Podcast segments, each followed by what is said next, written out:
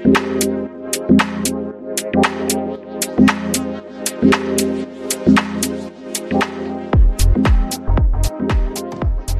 everybody, and welcome to this week's edition of the Equalizer podcast. I am your host, Claire Watkins, joined this week by Equalizer editor in chief, Jeff Kassouf. How's it going, Jeff? Good, good. Happy to be back.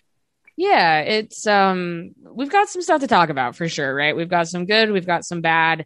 Uh, it was kind of a bizarre weekend in NWSL, which I think we always knew it was going to feel that way, even just because of the way things were scheduled. Um, we had a number of regular season games. We had two teams not play at all. We had the Challenge Cup final, which I think maybe that's a good place to start is in terms of stakes going into this match. We're going to we're going to go long on on the Challenge Cup final, I think. It felt like the stakes were pretty high, and I know for me it was I felt a little bit of that sort of cognitive dissonance of you're watching these other early season games and then you have a, a game that's very important right in the middle of it, especially because of the money involved, right? right? And there was that announcement on on Friday before the game kicked off. Um, you know, they they outlined what players were playing for this year, and then um, they have been this new sponsor of of UKG, and they're going to invest even more into the Challenge Cup prize money for next year. So it gave very serious stakes to this game so Jeff, for you, maybe we'll just start with you can set the scene. And I know you've written about this quite a bit, and you had some very good quotes from from I think Kris Ward especially about this. But were the stakes here too high for this tournament as scheduled? Well, you used the term dissonance, and I think that applies here in, in the sense that, you know, those stakes have been created really financially, right? Because the the actual execution of the tournament had many, many of teams and, and maybe coaches is a better way to put that, having to juggle, okay, this is also overlapping a regular season. This is, you know, in, more or less, I think it was mostly treated until the final stages, which we saw the intensity of those even in the semifinals, you know, until the final stages, largely treated as a preseason tournament for most. Right. And, and then you assign, a dollar figure to it, which, you know, in the case of the courage players now is $10,000 bonus for every player because that was the winning team. And, you know, that is, um, I mean, I think it's for most people listening to, to this podcast, it's probably a pretty good size, you know, sum of money. And for players where, you know, minimum salary has gone up, but is still 35 grand, you know, average compensation package, as the league likes to call it, which is a fancy term for uh, something else, I guess, but it's, you know, it's 54 grand. I mean, you know, relatively speaking, put these players in with the the average sort of person in, in a salary sense. Many of them, unfortunately, below, and and then you're talking about a bonus that could be, you know, thirty percent of some of their their salaries. So that that assigned sort of dollar figure creates that importance, and I think that's what you know Kris Ward, among others, nailed on the head was, you know, then the execution of it doesn't you know, it doesn't match that because right. it's it's a tournament wedged into the start of the regular season. You've got um, this this sort of abrupt rescheduling of games that has to happen at you know I think it came through at 11:30 p.m. Eastern on Wednesday night after those games, those semifinals. So, um, you know, stakes. I, I, I think it's hard to say. Like I, I think it'd be harsh to say artificially high stakes, mm-hmm. but but in that sense, I think that's maybe a fair way to put it. And then obviously, the way the match played out, the way Wednesday's semifinal in, in DC played out, right. you know, clearly you could see that the players felt that in the way they were playing. 100% right. And I think um, we should, yeah, that's a good segue to talk a little bit about the semifinals because those did happen since the last time re- we recorded. Uh, Lori Lindsey and I did correctly pick pick the final two. Um, North Carolina defeated Kansas City Current. Washington Spirit, I'll say advanced past OL Reign. I don't know if that was so much of a, a victory as mm-hmm. it was. They just kind of survived. Um, yeah. And I think you could see, and I think this carried over into this weekend, even in some of the regular season games, is and, and this is cult, this is cultivated by by the coaches and by the people who work in soccer operations is that they take these games really seriously. And they take them even more so seriously when you do assign that financial stake to it. And so we have the case of the Reign right? We should talk about this a little bit maybe about how they are not able to actually host their semifinal. They spend about a week on the road playing Washington twice. They did at least get to play at Audi Field twice, which is good. Um, and then they walk away empty handed and they have to come back on short rest to play their second regular season match. So they don't get any money and they've spent probably a significant amount just making this happen. And they feel, and I think that they have a, a good argument for this, that um, it was an officiating error that cost them the match. And I think it none of these things are intentional, but it becomes this perfect storm, right? Mm and you can feel the dissatisfa- dis- dissatisfaction in the player pool really clearly right now, right? Right. Yeah, and I guess they they did get fifteen hundred, but they won't care about that, I guess, yeah. as semifinals. Right. But you know, I, I think um, you know this is all predictable, right? I mean, I, I think we the the word came through on what this schedule is going to look like, maybe late January, February. I mean, it was early in the year that this was being talked about, and and this is kind of what sort of blows my mind. I think I think new commissioner Jessica Berman has stepped in and said, you know, as much as she could say in the moment, uh, I'll give her credit. I mean, I don't think she can come in and say, "Hey, this was terrible," you know, right. and, and it wasn't even her doing. And and then she's got other people that, you know, are obviously working for her now that have worked hard on this. And that's not to discredit that scheduling is a difficult thing, but sure. this specific element of an overlap of the regular season of um, a semifinal that's three days after a final with rescheduling games in between. Like this was all very predictable, and I don't know a single person that I've spoken with, and obviously folks at you know at the league thought this was not the case, but everybody I spoke with from the beginning of this even being the sort of rumored prospect was like this is a terrible idea. Mm-hmm. And and then it came and we saw it play out And in the obvious ways, which is, you know, that game, that semifinal is not at Lumen Field. Yes, because Lumen Field is booked, but also because there's no, you know, wiggle room with a three day turnaround to a right. final, and right. you know, and then the the the issues, sort of the the refereeing and everything compounding this. Um, you know, I, I think everything here was predictable, and um, that's where you know uh, I've been writing this, and and we finally got the official word that that UKG is this multi-year sponsor, and mm-hmm. like this is the NWSL found a TV slot for specific reasons that they needed to make it work in this in this window, and it it was attached to sponsorship. So now you have these two sort of big commercial arms, mm-hmm. and that overruled. I mean, bottom line is that overruled the the problem with you know the the frankly the player safety side the scheduling side all the concerns from a technical side let's call it right. and i think that's you know that's where um you know we can talk about if you want. I, think how do you improve this? I think everybody's kind of had their say but it it's here to stay. So now i think and, and berman seems to realize this right now is the time to get it right for next year. Yeah and i mean you could say that the the league got few breaks with like bad timing, but they really lucked out actually that the Reign did not win because uh, if that game had been played at Lumen Field, it would have been a 10 a.m. kickoff. But, but um, so Claire, how are we like? That's the thing. Like, how are we saying this six months after the big hullabaloo over a right. 10 a.m. proposed kickoff?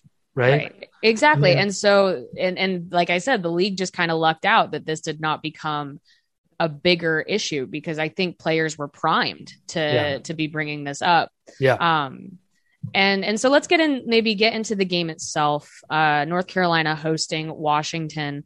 Um, the Courage did win this game, right? They win it two to one. I think if you look at the overall performances, that feels about right. I don't think that I think that the result matched um, how the game went. It was a strong start, right? The first half hour was really pretty exciting. Um, Washington was missing Andi Sullivan pretty pretty clearly. They were really struggling with that area of the pitch in front of their back line. Uh, North Carolina would have these incredible runs forward. Debinha and Kerolin, they connect for an opening goal. Uh, but then North Carolina still has the propensity to make some mistakes, turnovers in the midfield and and Washington gets one back. We're one one at halftime, and we're thinking, okay, this is going fine, right? um, and then things really start to change in the second half, and both coaches after the game talked about how basically the tactics, the lineups, all of it was just fully dictated by the conditions and not getting players into and, and, people talk about this about that red zone right? That conditioning red zone where you have to pull somebody or they're going to get hurt or they're going to hurt somebody else. And it felt like the teams did not even have enough control over that rotation to be able to make those choices in the second half and everything just kind of fell apart right yeah, I mean, I think it was a fun first 45. And then obviously, you know, I, I certainly couldn't use the word fun in that second half. Um, right. Yeah, I, I think that is, you know, intangible in ways maybe, but everything we were just talking about with scheduling issues and that, like you said, I mean, the, the actual load on players, I think you see that um, you have to attribute some of, you know, bad tackles, decision making to the fatigue, the workload mm-hmm. that, that they've been under. Right. Well, and it also it affected, you know, it was interesting. You know, Sean Nahas said after the game in talking about the adjustments that the team did make, and this is also where I want to I do want to give credit to North Carolina because they played a really smart game and they didn't even necessarily play their game. We we talk a lot about high transition, end to end, waves of pressure. Um, they didn't really do that because and Nahas said it was because he didn't think they had the legs for it. They didn't do a high press. Uh, they they sat back a little bit more and they just tried to clog lanes and frustrate the spirit. And for the most part, they did so really successfully. And so, in a weird way, I, like I said, Washington was also missing some pieces, but and especially you could see it in their distribution and in their transition defending. But like it seemed like North Carolina played to their strengths, but also played the game that was in front of them and that is possibly what won them the game. Yeah, I thought we saw some some classic courage, you know, from from years past in, in a way in, in this game in this final, and and I think, um, you know, always I think it's it's a little difficult. I'll, I'll admit that in, in saying that that to like reference that even because of all of the context of the past, you know, six, eight months, but, you know, just in terms of the success that they had on the field, how they made that happen, you know, they're obviously still in this box formation. Um, and, and I think that what they got away from last year on the field, um, maybe for understandable reasons in, in retrospect is just kind of that, that identity of like pressing the, the heck out of teams and, um, even when they're not pressing, being able to, as you said, kind of turn around and strike on the counter. And that's what we saw I mean, that opener I thought was a perfect sort of execution. You know, when you talk about playing the game in front of them, of, you know, Washington asks basically anytime they're in possession or as soon as they they obtain possession, they want Kelly O'Hara high and wide. You know, right. nothing unique and out about that necessarily, but leaves that space in behind, and that's exactly where Debinha um, you know, maybe if you want to call it lucky, I don't think it is when, you know, she's on the ball of right. how she gets past O'Hara 1v1 in that sense and then just carries the ball into that space for 60 yards on that first goal. And, and I think that's where, you know, we saw that entire first half. That was that space they attacked. I, I think, you know, in many ways, the Spirit were very fortunate to be level at the half. And that's mm-hmm. a credit to uh, a little bit to, to North Carolina not finishing, but also, you know, their ability themselves to kind of turn around and make something of nothing. Yeah, I thought uh, Jason Anderson made a good point about the defensive aspect, which is that it's not even that the Spirits one v one defending is particularly poor. It was just that they had to they had to do it so many times, and mm-hmm. so when you go into that many one v ones because your shape is a little bit out of whack, then eventually, when you're playing players as good as North Carolina has, it's not going to go your way. Um, we saw the Spirit, I think, they did try in that first half also to really adjust for Kerolin. Obviously, she drew a couple penalties against them uh, in the group stage, and and so they tried to give her space, stay in front of her. Um, and and I think that that was some interesting one v one adjustments that that made sense to me. And then I think we just saw some of that classic, uh, call it some classic Washington spirit where they go down a goal and they they adjust. I saw Ashley Hatch pushing further down into the midfield to get service. They were trying to basically play North Carolina at their game a little bit more. And like you said, it was a little bit of luck to go in level, though those kinds of goals by Hatch are becoming really really frequent, which I think mm-hmm. is very impressive. She she gets these goals that um that constantly you maybe say, oh, that felt a little bit lucky, but she keeps doing it, right? Right. So, yeah. Yeah. I think the consistency of them, yeah, you, you yeah. probably can't say that. I think that'll be. I, I won't derail us, but I think that'll be an interesting stylistic thing for mm-hmm. for Vlatko Andonovski because you know she's a obviously a poacher nine, and mm-hmm. you know that that's not as frequent or as common in that pool. Yeah, right, exactly. Um, so let's talk about the second half, and and maybe this is where we need to get into. I know what people are focused on this weekend. Obviously, is the officiating. And so, Jeff, I'm going to leave it to you. You get to be you get to be the expert who uh, you get to to define define for us how much of this is feeling and how much of it is fact. Mm. How bad is the officiating versus how bad does the officiating feel? Mm, okay, that's a good question. You're leaving it to me to get the phone call from somebody. I know, right? um, well, look, I think you know, as a as an issue in the league, you know, unfortunately, I think this is something that's been been discussed all too often for for too long. Um, mm-hmm. Feel is is part of it. I think it's easy to get caught up in the moment at times, easy to forget. Um, not not defending any individual decision here, and, and maybe speaking more broadly than just the final, but like, sure. you know, these are human beings in real time in a fast paced game in a transitional league, and you know, I think part of this conversation is the lack of VAR. You know, mm-hmm. d- does VAR um, take away an injury that's happened? No, but right. you know maybe the argument for having something like that in place make sure a game doesn't get out of hand and and therefore something like you know i mean you said Kerolin drawing two pks in the group stage and should have had one in this final. She finally had her right. first goal of the in league play. Um, but you know i think that feel is part of it and it can get carried away. But look i mean it's it's an issue. And and i think um you know some of these things that you you referenced the the rest of the weekend i mean there's still things like did a ball cross a line? Um right. you know was this player offside? We can't even answer those questions because that dovetails into tv which is right, you know right. cameras and everything is part of var so um officiating look games get out of hand i think that you could argue that Wednesday's semifinal in DC did. I think that obviously, um, and somewhat sneakily, I would say the final got out of hand because I, I, do think, you know, like you just said, that the that first 45 was fun. I don't think I would characterize it as particularly physical. And then, you know, tired legs or whatever sets in, and and you know, we don't get that PK uh, from called on Kerolin, which was really seemed obvious. And then, right. you know, you get the boot to Erceg's chest, and then obviously mm-hmm. the the moment that had everybody quite scared and, and whether that was um, whether they're related or not you know I, I, think you could argue that just the escalation of things leads to that but right um, yeah I, I think um, in, in, short i mean refereeing it's a bigger picture than just i think a lot of people want to say what's going on here? And rightfully so. Like that's that's what the players bottom line is what's going on here. But how do you fix it? I mean that's you know and i think you've written about this too claire. I mean this is for starters you got to separate it that it's pro who right. who runs the refereeing uh, in the NWSL and all these other pro leagues, and then you know who's getting assigned there. How does the NWSL rank amid you know amidst other leagues, and the fact that it's not a priority.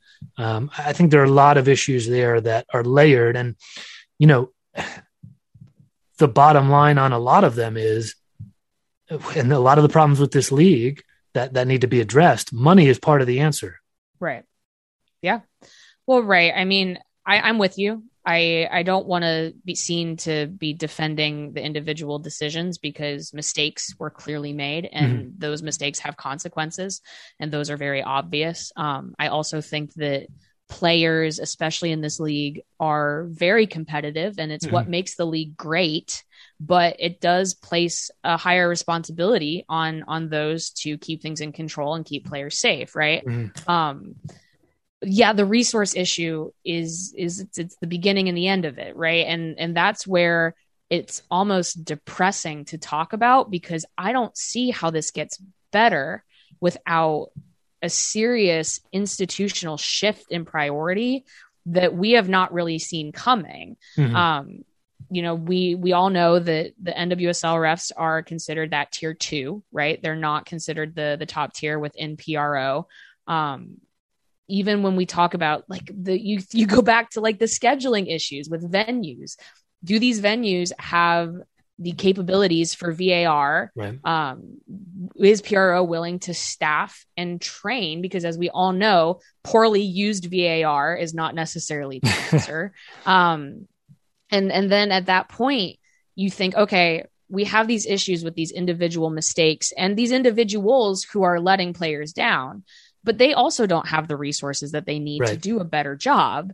And I'm not entirely sure. I think you should direct, I think that energy should be directed at the league. Right. But I think some of it just really has to squarely lie with with PRO, right? Mm-hmm.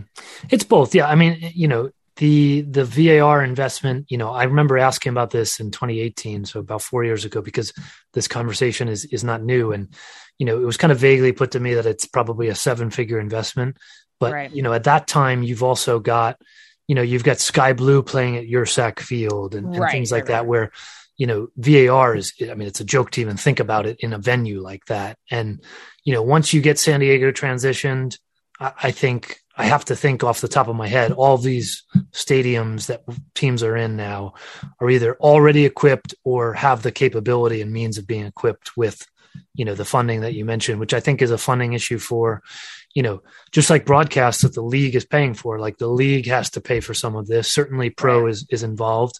Um, I think that the couple two thing two quick things that are, are worth mentioning in this conversation um, because I think it's, you know, like you're kind of alluding to, in, in fairness to some of the individuals here, like, you know, one is, and there are far greater experts in this than I am, but there's kind of a referee shortage period in right. in the country, and that you know we see it at this top level, but that's a problem everywhere, and I think maybe there's a knock on effect there. And then, you know, to your point of is this is this fact or feeling, you know, I think we're in agreement. There's a lot of just factual. I think part of the problem here is so many things that seem really, really blatant, even if you don't account for slowing down a replay, all these things that, that go uncalled and unnoticed. But I, I think an issue here, and, and to your point of it needing to be addressed, is like the level of frustration from players.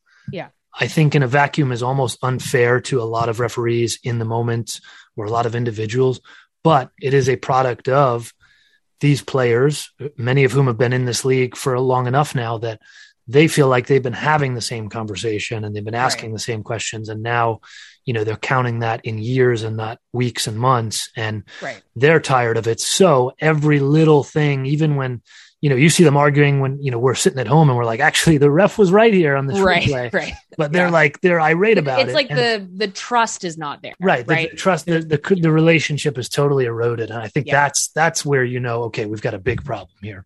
Yeah, that, yes. And I think that's also, you know, maybe to wrap this up, you know, and, and we'll, maybe we should probably recap the rest of the game. So, um, uh, a number of subs had to be made at the end of the game. Uh, there was a very scary moment where mm-hmm. stoppage. There was a stoppage of play in the 80th minute because Jordan Baggett had a head injury, a, a pretty serious head injury. Um, nine minutes of stoppage time after the non PK call. North Carolina scores almost immediately off of the following corner kick, but that also left Aubrey Kingsbury shaken up. It just it didn't really feel like a soccer game at that point. Um, though, like I said, I think the right team won.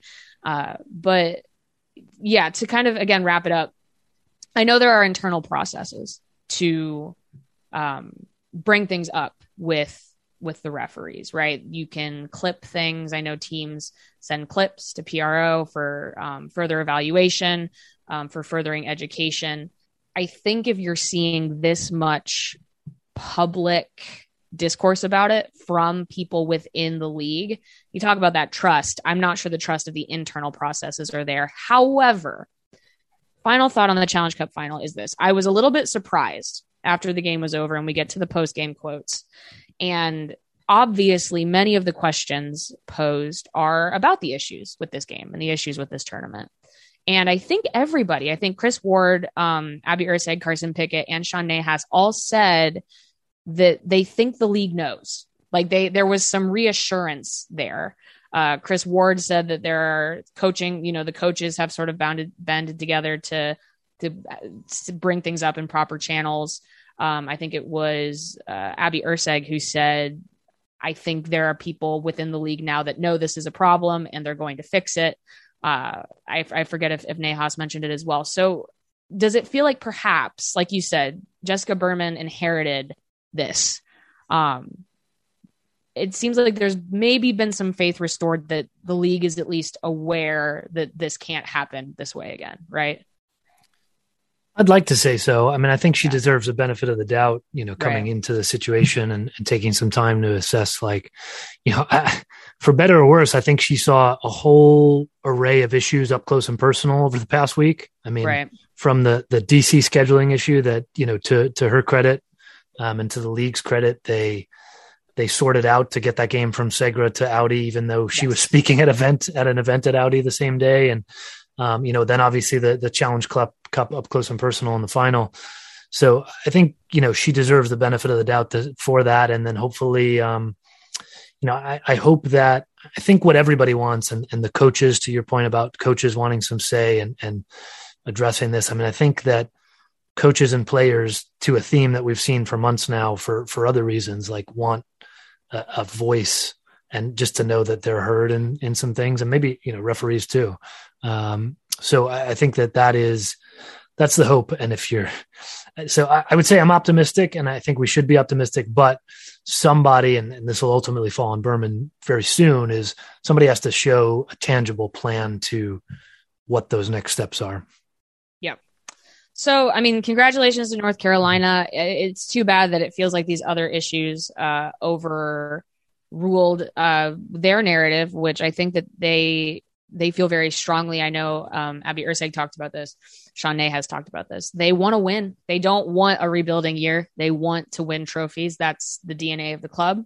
And um, Nahas even, I mean, he used the term restoring honor, right? They they felt very acutely uh, the the effects of of the last six months, and I I think that they've got a couple real young, cool superstars down in North Carolina, and it'll be exciting to see what they can do in the regular season. Um, Washington is going to have to regroup a little bit, it seems like.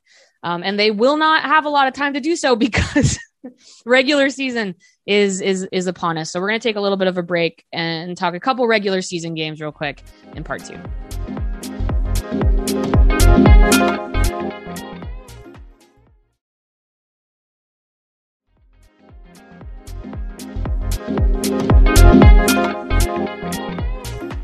All right, welcome back to part two of this week's edition of the Equalizer podcast. I'm your host, Claire Watkins, joined this week by Jeff Kassouf. Please give this podcast a five star rating in Apple Podcast. Give us a nice review. It helps people find us, helps the pod get out to more people who might be looking for a women's soccer fix.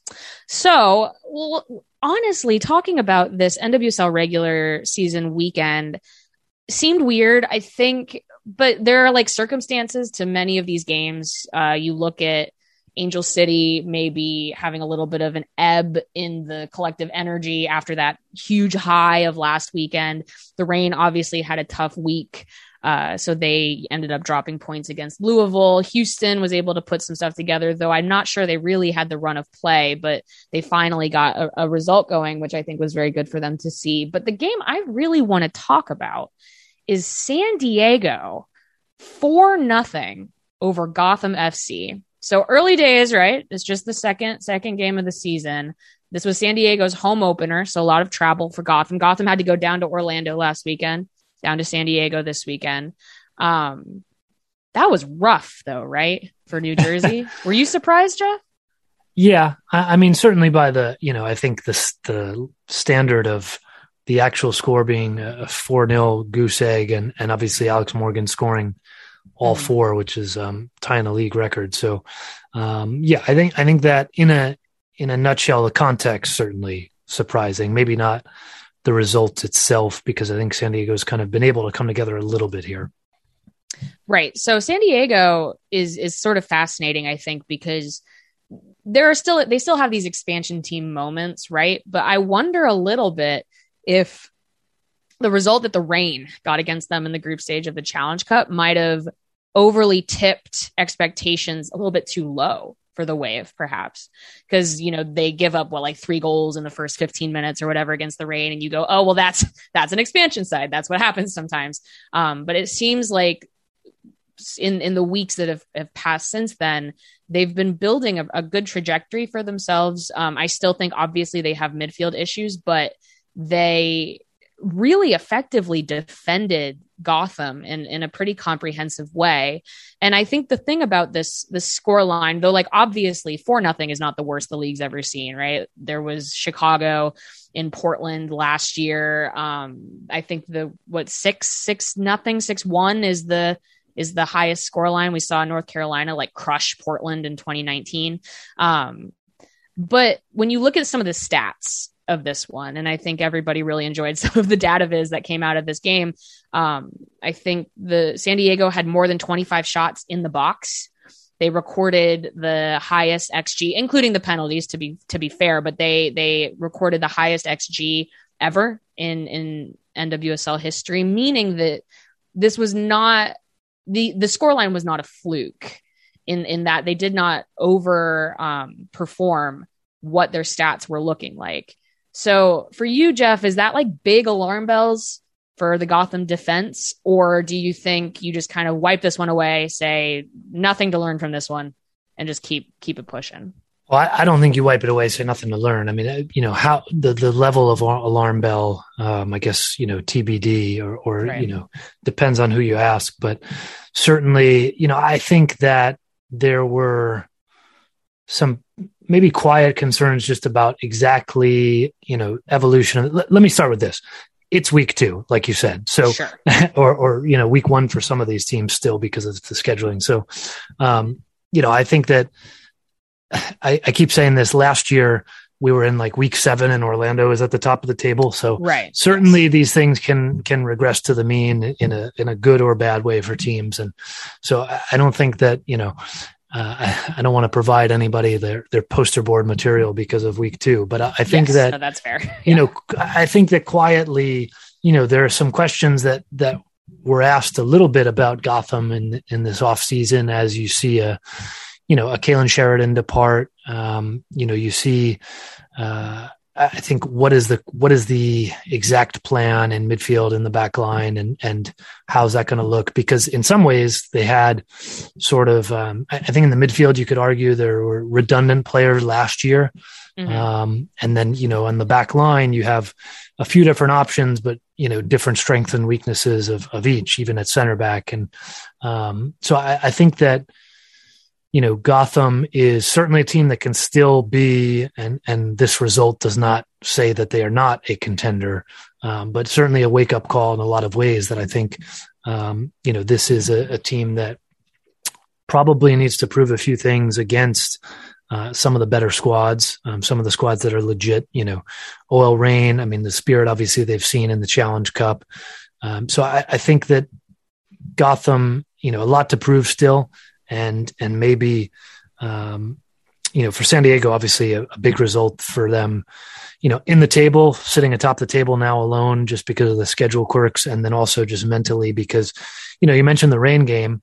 Uh, they they went right after that and gave up three in the first half to Portland too. So oh, that's right. Yeah. You know, I, I, think that that's um, you know, I, I, wouldn't be surprised if those ups and downs or even those extreme ups and downs continue. And, and this right. would be, you know, extremes on the bad end for them there. And this one is probably as extreme as it gets uh, on the victory side. But, um, yeah, I, I, think good result for, for San Diego, uh, a lot to build off of there, even mentally. And then, you know, for Gotham, I, I think maybe, um, you know, the cliche of like a good loss to take. I think if you're Scott Parkinson, if you have some questions and concerns about, you know, individuals, personnel, how they fit together, you know, maybe this is the kind of result that if you're struggling with what does that look like? I mean, here's right. something in the flesh to say, okay, you know, maybe this is an answer for me.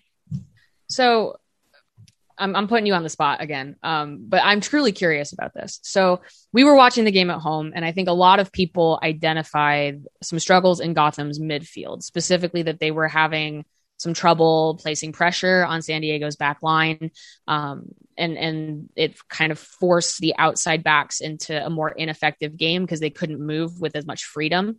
Um, now after the game scott parkinson was asked about this uh, was asked sort of about were there in, you know imbalances in the midfield causing strain on the defense and he said that he thought the midfield was fine and that it was more about the outside back performances and their struggles on the wing that placed undue pressure on the midfield Do you agree with that? Do you think like I I'm always really fascinated with with these these post game quotes because I'm like there's like a, a lot of layers, right? You're like, okay, what does this coach feel comfortable saying publicly, right? What does this coach really think happened, and then what did he see that maybe we at home did not see? Um, so for you, hmm. Jeff, we know the capabilities of Gotham's outside backs, Caprice Dydasco and Imani Dorsey. Um, did you see, did you identify the issue being in the midfield there, or do you think that they just got stopped? Well, firstly, I think very good point on the, you know, what can be said, what can't, what do they want? sure. want? You got to take all of it with a grain of salt. Yeah. Yeah. Sure. I think any, there is no straightforward from anybody. There's no straightforward uh, post game. I, I, don't think, but um, look, I, I, think you look at the goals conceded, at least from the, the run of play, um, and, and, maybe even you know you can relate a little bit to the the PKs, but um, or, or, should really relate to the PKs. I mean, the second one, I think you see the fullback issue now. If you're asking your fullbacks to you know push high and wide be part of that attack as as gotham typically does whether that you know is exactly accurate on the day or not. Right. Um you know I, I think you have to know that potential exposure that leaves. Um, and, and, you know, that leaves, you know, typically it's going to leave your two center backs and maybe a holding mid who's dropped in to, to deal with that. So, um, I think, you know, maybe the cop out answer is it's a combination because they really are all related, but, right. you know, certainly in isolation, I think you can look at, uh, this four goal performance from San Diego from Alex Morgan, um, and see, you know, where those, those flanks got exposed from, you know, from two, as you said, I mean, you know, I think Dydasco was in that conversation last year as a top fullback, top defender in the league. So, um, you know, credit to San Diego for being able to exploit that. Yeah. Right. I mean, you look at the fourth goal, right, which was like a, a, poor back pass from Dydasco. And that's where it's like game state also affects things mentally as well. When things are going that poorly, um, you maybe are even more likely to uh, to be making mistakes in the back line. All right, final question. Is so obviously there are there are awards for MVP at the end of the season and also goalkeeper of the year. Now, if we're using the classic sense of most valuable player, Kailen Sheridan, what she brings to the San Diego back line in terms of not just shot stopping, but it appears to be the ability to to organize even when things aren't always going at their best versus Gotham still kind of finding their way without her. Kailen Sheridan has to be one of the best players in the entire league, right? Yeah, I think that's fair. I mean, I, I think that's fair too from the standpoint that, you know, we don't talk about goalkeepers very often in that sense in comparison to value and, and you know, compared to field players. So, you know, I, I think that especially in a, a league where goalkeeping depth is strong in general, there aren't a lot of places to be had and, and, you know spots to be won that I think that we probably should be you know as you said and, and credit to you for saying that. I think we should be talking about goalkeepers in that sense even more even if it's difficult to how do you compare a goalkeeper to I mean maybe you can compare to a forward when they're going up against them but you know midfield how do you compare a goalkeeper and a holding midfielder? But I think yeah in a classic value sense um you know Kailen Sheridan you, you can trace that to you know, her leaving Gotham at, and simultaneously Didi Haracic going to LA.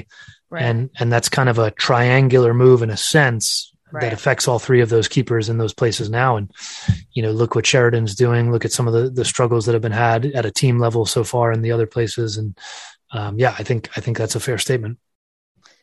Cool. So storylines to watch uh, to see how Gotham bounces back. To see, you know, San Diego. I think you can't talk about any team, truly any team, being a quote unquote like real deal at this moment. But they they look. It's a very strong start for them, um, and all the momentum they can build now will be incredibly important as the season goes on.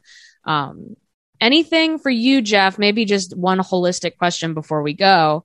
Um, is there a particular storyline that you're you've got your eye on, uh, league wide? Um, going into what is now the actual regular season with Challenge Cup wrapped up?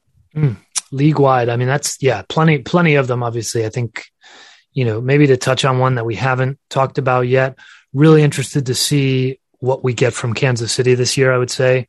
You know, mm-hmm. I think people jumped up, um, rightly so. You know, we're high on them for the way they came out of the the Challenge Cup group stage, even without you know, Lynn Williams is out for the year and, and mostly without Sam Mewis for, for right. that whole, that whole stage. Um, you know, didn't get through that semifinal and, and, you know, so, so back to back results really from the semifinal and then the, the dash loss lost to the dash this weekend that well and that that quite bad loss to portland the weekend right. prior right? Yeah. Right right exactly. Yeah. And i think I, I i'm curious to see where they go from here because i think you could relate all three of those results in a way.